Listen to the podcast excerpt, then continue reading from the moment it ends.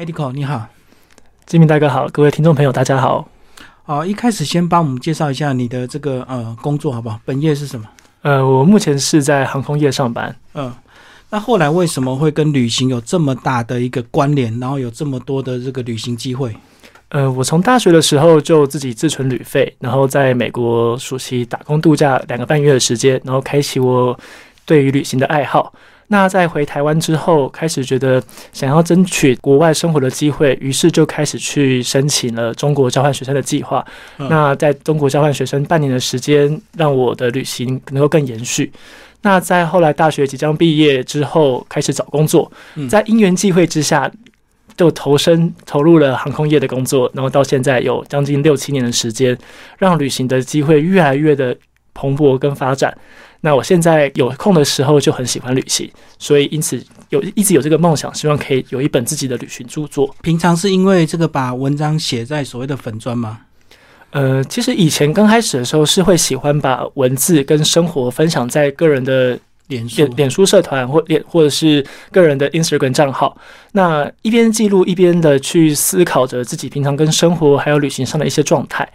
那后来，当我开始有萌生想要出版一本属于自己作品的时候，我就开始慢慢的减少在网络上发文的一个频率，嗯，开始将那些作品慢慢的集结，集结的成为自己往后要出结成册的内容。所以你后来是慢慢怎么样会有想要把它这个集结成书的这种心情？其实一开始我就在思考要用什么样的方式去去记录自己的旅行方式。嗯，那一开始其实一开始喜欢写东西、喜欢拍照，纯粹个人的兴趣而已。那是在中国交换学生的时候，有一天我突然觉得，我好像可以把这件事情完成，出版一本属于自己的作品，是我一直。不知道为什么很想做的一件事情，想完成的一个梦想。对，想一个人生的梦想清单。那那时候就是想归想，觉得自己平常有在做记录，有在做摄影。那也许有这个机会可以变成一本作品，应该是个很容易的事情吧。但后来却发现，其实这并不是一件容易的事情。当时候的年轻的自己太天真了。那后来这个梦想就随着可能回到做工作，对，慢慢的搁置，慢慢的一直淡忘掉。那直到有一天，突然觉得说。我依然还是很喜欢旅行，依然喜欢去分享跟记录。那我有没有别的方式可以把这件事情做一个跟大家做分享的一个平台？于是开始有自己的脸书粉丝专业，去一个一个平台去分享自己平常的文章，然后平常的摄影，平常的生活。那就大概分享半年之后吧，我就发现我之前一直想要出版书的这个梦想依然没有被。熄灭掉，那个火苗还在。对，那火苗却还在。那我跟自己说，如果这件事情我再不去执行的话，也许再过个几年的时间，我就没有这个动力想做这件事情。所以，当我后来想做这件事情的时候，大概是一七年吧，嗯，一七一八年的时候，我决定要开始重回到我一开始想做的事情，是完成一本属于自己的个人作品。那从那个时候开始，我就慢慢的把自己网络上的文章去做撰写、改写，然后。有一些有趣的新故事，我就尽量不要及时的去做分享，曝光，对，不要提早去做曝光。然后后来慢慢的，大概隔置了一段时间之后，才有这份书的诞生。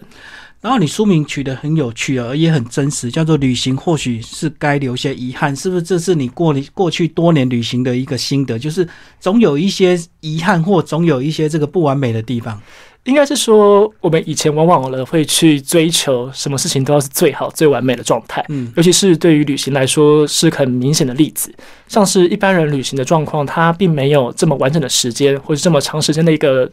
机会，可以密集的去做旅行。但因为自己可能因为工作的关系，有比较多的机会去做旅行。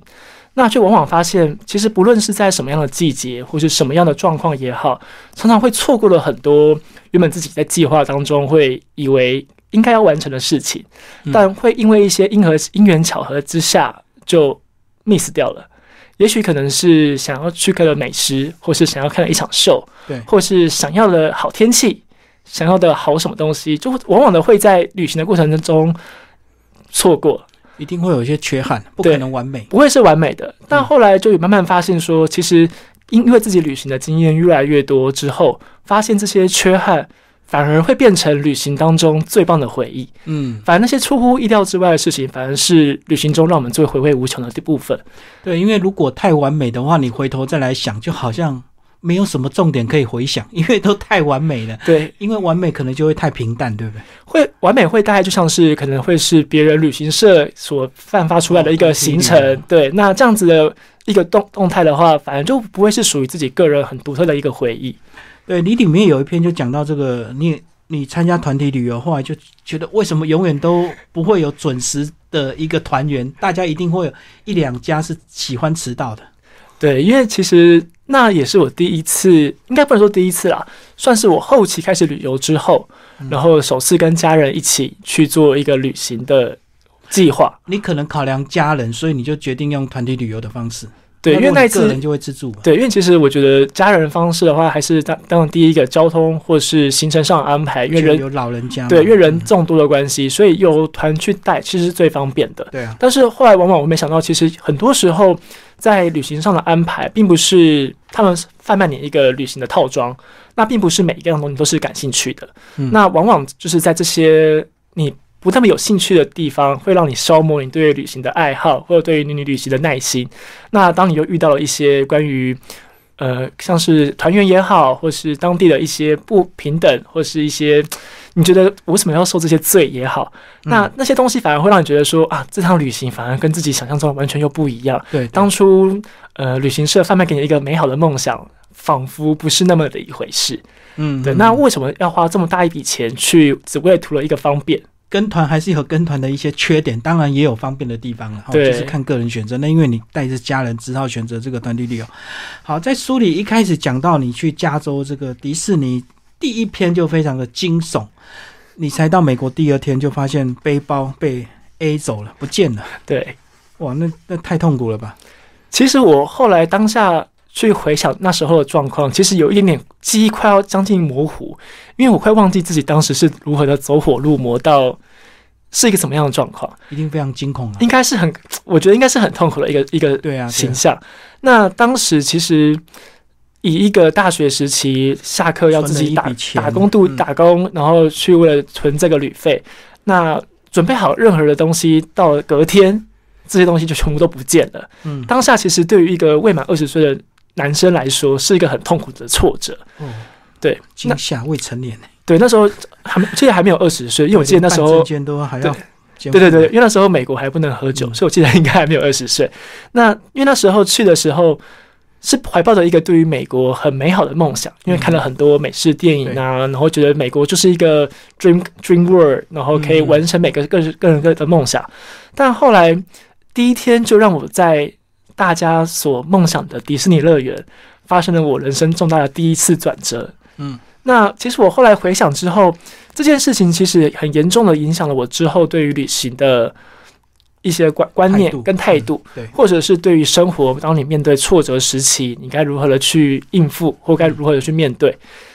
如果我当时没有掉那个包，嗯，那或许我现在的旅行方式也不未必会像现在一样。可能还很天真哦，对我觉得，也许会觉得说世界依然是很美好的，美好的，对，那不会有那么多的防范，去对于一些自己生活安全、财务安全去做一个好好的守护。对，其实里面也有讲到一个重点啦，就是说你贪图方便就请别人保管，结果那个人就意外帮你漏死掉。那其实最大的责任，我觉得还是要回到自己，还是回到自己身上，因为其实重要的还是要自己随身携带。对，就是当时如果说，也许是第一次到达一个一很遥远的很遥远的国度，然后第一次将这些东西托付给第三者，对，那其实自己当然要负最大的责任。就是如果说我今天不贪图方便，将这些东西托给别人的话，也许这件事情就不会发生。但是后来我就反向去思考，嗯，也许这些事情如果不发生的话，是不是我后来对于我书中写了很多旅行遇到的，呃，可能是不公平或是旅行上的一些意外来说，那我当时的心境是不是就不会像我书中所写的一样，能够用另外一个态度去面对这一切？嗯，所以其实我后来仔细想一想，也没有怪罪朋友的关系，也不怪罪自己。我觉得这就是我为我人生买了一个很重很重的一堂课的学费。而且我们回头用比较正面的思考，你在还没二十岁，呃，当时的十万块也许很多，可是你因为这次的惨痛经验，就会造成你这辈子旅行永远都会守护好自己的财产，可能你的损失就会比较小。对，如果你现在遗失的话，可能是三十万、五十对，万。可能可能就比较少。对啊，所以有点像是我花了一笔钱嗯买了一个保买，提早买了一个保险。嗯。但是里面还是有温馨感人，就是说，因为你那时候是瞬间还是有情绪失控，有这个哭，然后就有一个很善心的游客就塞了二十块美金来帮助你这样子。对，就是在那个当下，你是没有办法做出任何的反应。就像我书中写到的，就即使后来我们依旧完成了迪士尼剩下的所有的游乐设施，嗯但我就几乎是魂不魂不摄体，就是已经像是行尸走肉一般，几乎是喊也喊不出来，叫也叫不出来，就像是别人只是拎着你走而已。你就是勉强配合行程，但是心已经对我心已经飞掉了，已经飞到不远的地方。那当时我有点不记得我是不是有好好的向当那位美国妈妈好好的道谢，我只记得我收下了二十块之后，我就说声谢谢之后，我就没办法继续看他，因为当时我已经在想说，那我后来的接下来两个半月我该怎么办？那我要如何面对我面对我爸妈，面对我的家人，或者是面对我接下来的旅行？其实当时的我没办法想这么多，嗯那直到我这件事情到我后续回想起来，平复之后，我觉得真的是一件世界无处不有温情的一个状态。对对，对，一个陌生的妈妈愿意为你伸出援手，即便那并不是一个很大的数目，但是对于一个可能刚刚遭逢不测的人来说，那是一个很温暖的，很温暖的帮助。嗯对嗯好，这是加州的第一篇。那其实呢，你旅行的这个起点呢，应该算是在中国游学那半年，对不对？算是我开始比较有长时间在单独的在一个人在外面。对在外面游游历。嗯，那我们来讲讲一些中国的旅游，好吧？好啊，呃，我们来介绍凤凰城，好吧？凤凰古镇，是凤凰古镇，我自己的个人也去过，是到今天还是印象深刻。那个晚上繁华的沱江 街景，这样那些灯光秀，哇，真的太美了。这当时凤凰古镇算是我在中国的第二呃第二趟比较长程的旅途，嗯因为在东在中国交换学生的时候，因为我把课修的比较密集，所以我通常每个礼每个礼拜会有将近三到四天的连休。嗯嗯，那我后来有一次跟老师请假了三天，等于说我一连串有十天的连休，我就嗯去了第一趟我比较长程的旅行，在凤凰古镇嗯。我一路从广西开始，然后从广西之后到湖南的凤凰。对凤凰算是我最后的一站。嗯，那当时由于第一次经历了这么长期将近十天的旅行，独自旅行，那到凤凰的时候，其实我没有怀抱着太多的期待，因为已经很疲倦了。对，已经觉得我经历了呃阳朔，然后桂林，然后这样子的一些美景完之后，到凤凰，我只想说，那我就找个地方好好的稍微歇息，那也不要看什么太多的。什么古迹门票，我都通通都不想去。我只是因为当时在中国的时候，很多的网友都说凤凰是他们一直以来很梦幻的去想要去突破的一个古镇。也许是交通不易便不易到达，对也许是他们曾经的文学作品提到这个地方，让这个地方一直蒙上了一个很神秘的色彩。对，那当时我到了地方，到了凤凰之后，我就打算着我不去走观光客行程，我只想要找个民宿。找背包客的旅站休息个两三天，然后没事在这边走走晃晃，这样就好。那其实，在凤凰刚到的时候，我也跟大家一样，觉得被它的美景，它的一个比较不同于一般我们所看见的一个城市景象所吸引。无论是它沱江的翠绿色，对，或者是它高吊桥的那些吊脚楼的那些独特的的建筑，或是它的美食也好，我都觉得这是一个很棒、很棒、很特别的地方。但当时我就觉得，嗯，这城小城镇其实也不大，我大概走个一天，快一点的话，其实就可以绕完。两三个小时就绕几乎几乎很快就可以绕完，所以其实有很少的团客会在那边过夜。嗯那当时我觉得说，那我既然是要留在那边去歇息的话，那我停了两个晚上。所以我第一个晚上就好好的跟大家想象的一样，就是在凤凰想要体验一下他们所谓很五光十色的那种酒吧吗？对酒吧的场的场景，因为我就觉得。在一个古镇有一个弄出这样子的一个景象，是一个很冲突的美感。嗯那在凤凰，很多人也会说，就是你在凤凰，大家都会期待有一些艳遇、艳有艳遇啊，有一些就是恋爱想想象不到的一些美好的回忆。嗯但也有人说，其实因为在游在中国这个地方，游客多的地方，就意味着其实扒手也很多。当然了，对那他们就会说，哦，你在凤凰可能遇到恋遇的机会，远不比于你可能遇到扒手被你扒的机会更高。嗯，那当时的几率更高，就对。扒手可能会更容易比艳遇更先来到。嗯那当时我就觉得，在这个地方，觉得这样的城市配合这样子的灯光，我觉得是让我有点失望的。嗯我会觉得这城市好像慢慢的变成了中国很多很多古镇最后沦为的那个模样。就是商业化。对，变成打了五光十色，然后现代的流行音乐，然后贩卖的一样类似大同小异的东西。嗯，这个城市的古镇仿佛没有他个人的特色在。那我第一晚觉得这样子的东西是好的吗？是有这让我会回味的吗？后来我就觉得说啊，反正我都来了两三天，那我就随便吧，我就慢慢走走晃晃，直到隔天的一场雨，我在一家呃明信片的店里面遇到了一个卖明信片的当地的算是老板吧，老板娘。嗯，她的故事让我更觉得说，在那一个凤凰古镇，我找到了一个属于自己可以跟他对话也好，可以让我回忆的人。嗯，那这本这个故事我后来写在书里面，那个叫凤凰的梅姐。梅姐是一个将近当时大概三十五左右的一个中国女子，嗯她跟她的男朋友在凤凰经营了一家私人的明信片店。嗯因为她以前也是喜欢做旅行，嗯她是在是中国各地到处的去游历，然后独自生活很久，最后还发现最后选择回到了小时候生嗯成长的凤凰古镇去，决定要常住。那当时她觉得贩卖明信片这件事情，他可以跟世界各地来自于凤凰这个地方的人交流。交流，然后也有很多之后离开凤凰古镇的人，还将还将还寄了明信片回到给他。嗯这其实我觉得这个关系是两个人在这个城市里面，如果不是因为透过了一场雨、一次的对话，他是没有办法去产生共鸣跟连接。也许我今天买了明信片，我就离开了，错过就离，我就错过了这个可以跟他沟通聊天的机会，那我就不会发现说，其实对于当地人来说，这个古镇到底给他怎么样的一个回忆？那也许当时的他觉得凤凰古镇最漂亮的场景是他小时候那样子，没有那些霓虹灯彩，没有游客。没有游客的时候，是他最纯粹、最美好的时光。嗯那在那次回忆之后，我就觉得，是不是每一次的中国旅行开始，我就开始去观察每一个大家所所推的那些必去景点啊，嗯或是观光客什么十大热爱的店家也好，是不是都是符合当地居民所热爱或是所他们同意的？嗯对，，那也许就是像当时我遇到梅姐一样，我后来一直到我回台湾之后，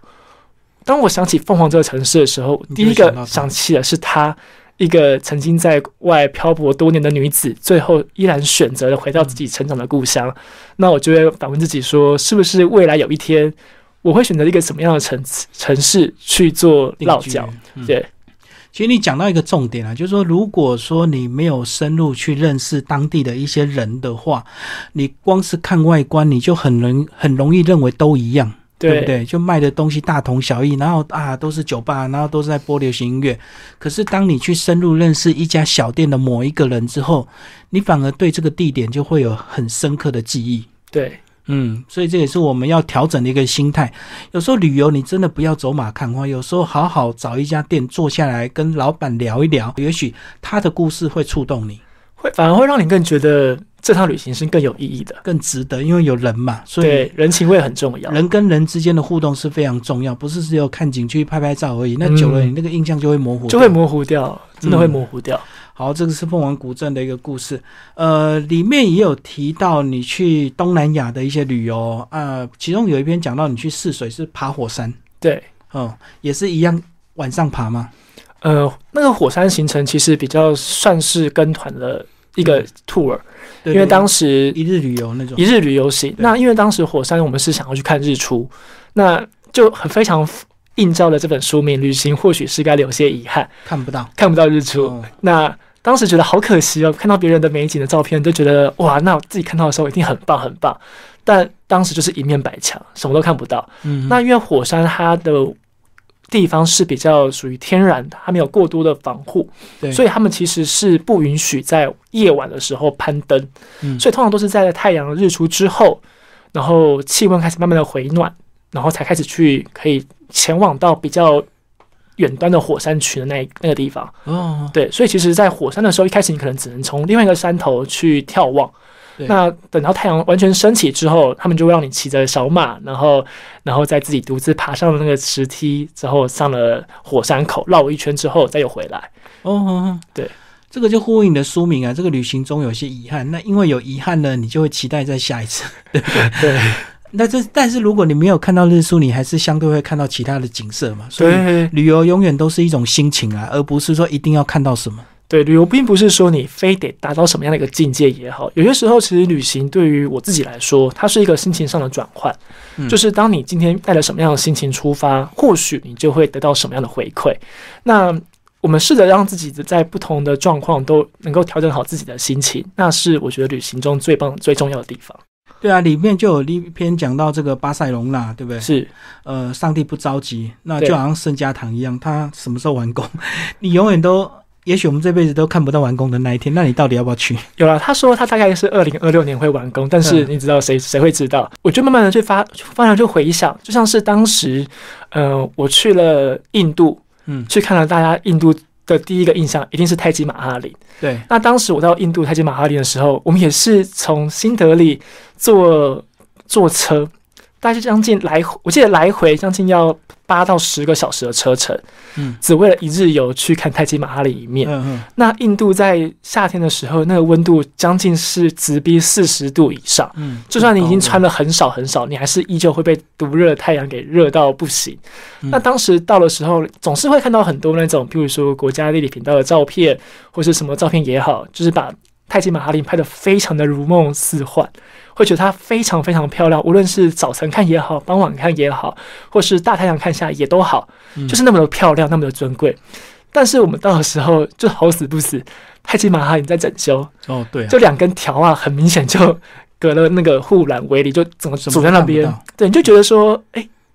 那个泰姬玛哈林依旧在，但两根那个那个柱子那个围篱就是那么丑的，就摆那个地方，就跟你原本想象中的完全不一样你。想要拍照的景，对，完全就是不一样。对但当时我姐就跟我说：“哎、你换个方式想一想，其实有时可以看到两根柱子维修的状况的泰姬玛哈林？这才是你独一无二的泰姬玛哈林，是跟别人不一样的。”那当时我后来想想看，说：“哎、我姐这么乐观的念头，回想起来，即使每个人如果都是拍到完整的泰姬玛哈林的话，那是不是每个人照片都大同小异？那就是拍到特别施工照，施工照泰姬玛哈里，那或者是即使现在巴塞隆那的圣家堂正在维修，嗯，那等到有一天他可能真的完全修葺好之后，是不是就我就可以说，哎、我拍过他正在维修时候的照片，正在新建时的照片，你会慢慢的去发现说，会不会那些新建的那些，比如说工程车也好，或是高吊车也好，什么车也好，仿佛就是已经融为成圣家堂的一部分，对对对的那种感觉，所以只是心境的转变而已。对。嗯嗯，因为你看到了景色，这个呃，永远都不可能比你预期中、想象中的完美。呃，里面有提到你去希腊这个雅典去看卫城，对不对？对，那你说这个门票很贵，后来你有进去吗？有，后来我还是花了这笔钱。嗯嗯嗯，结果值得吗？你感觉？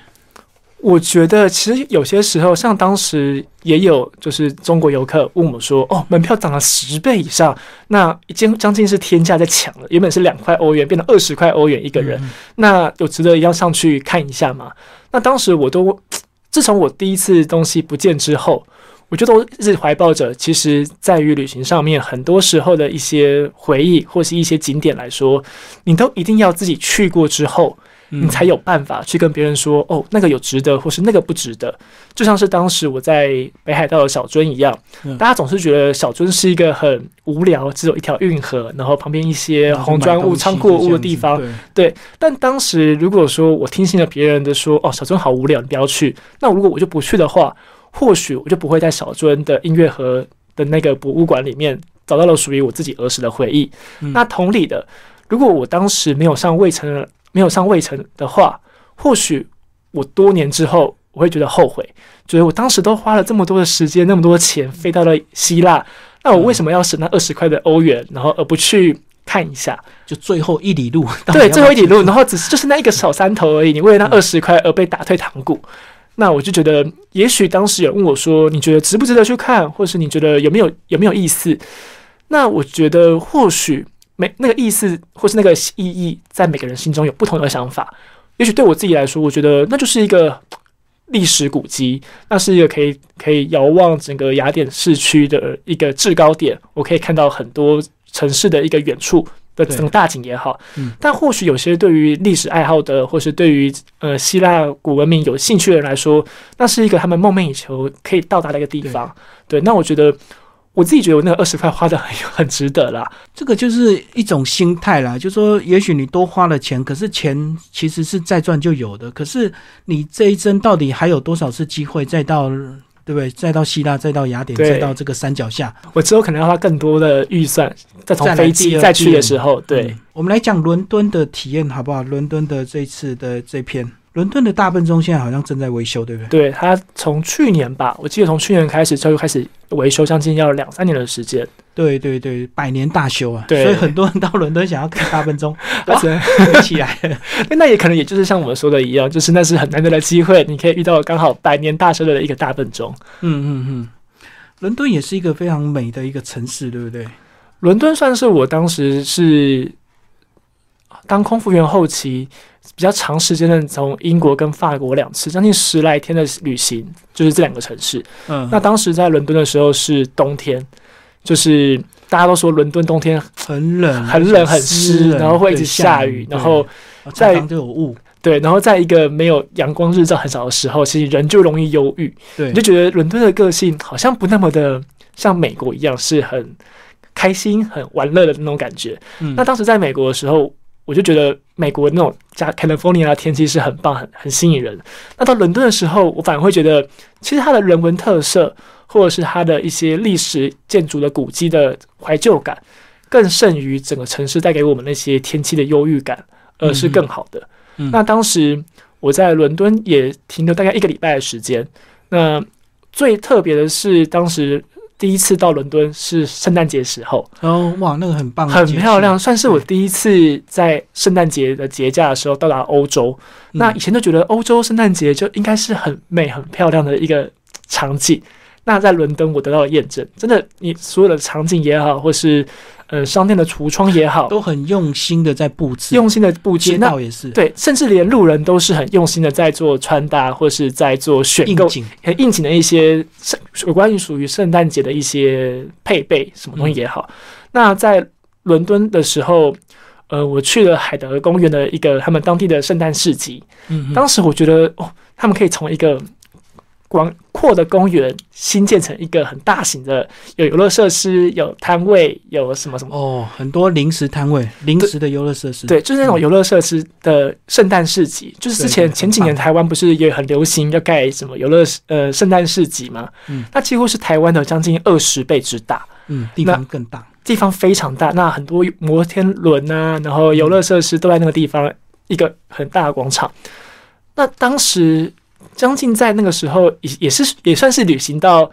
后半段的时期，我们到了那个海德堡的的圣诞市集。嗯，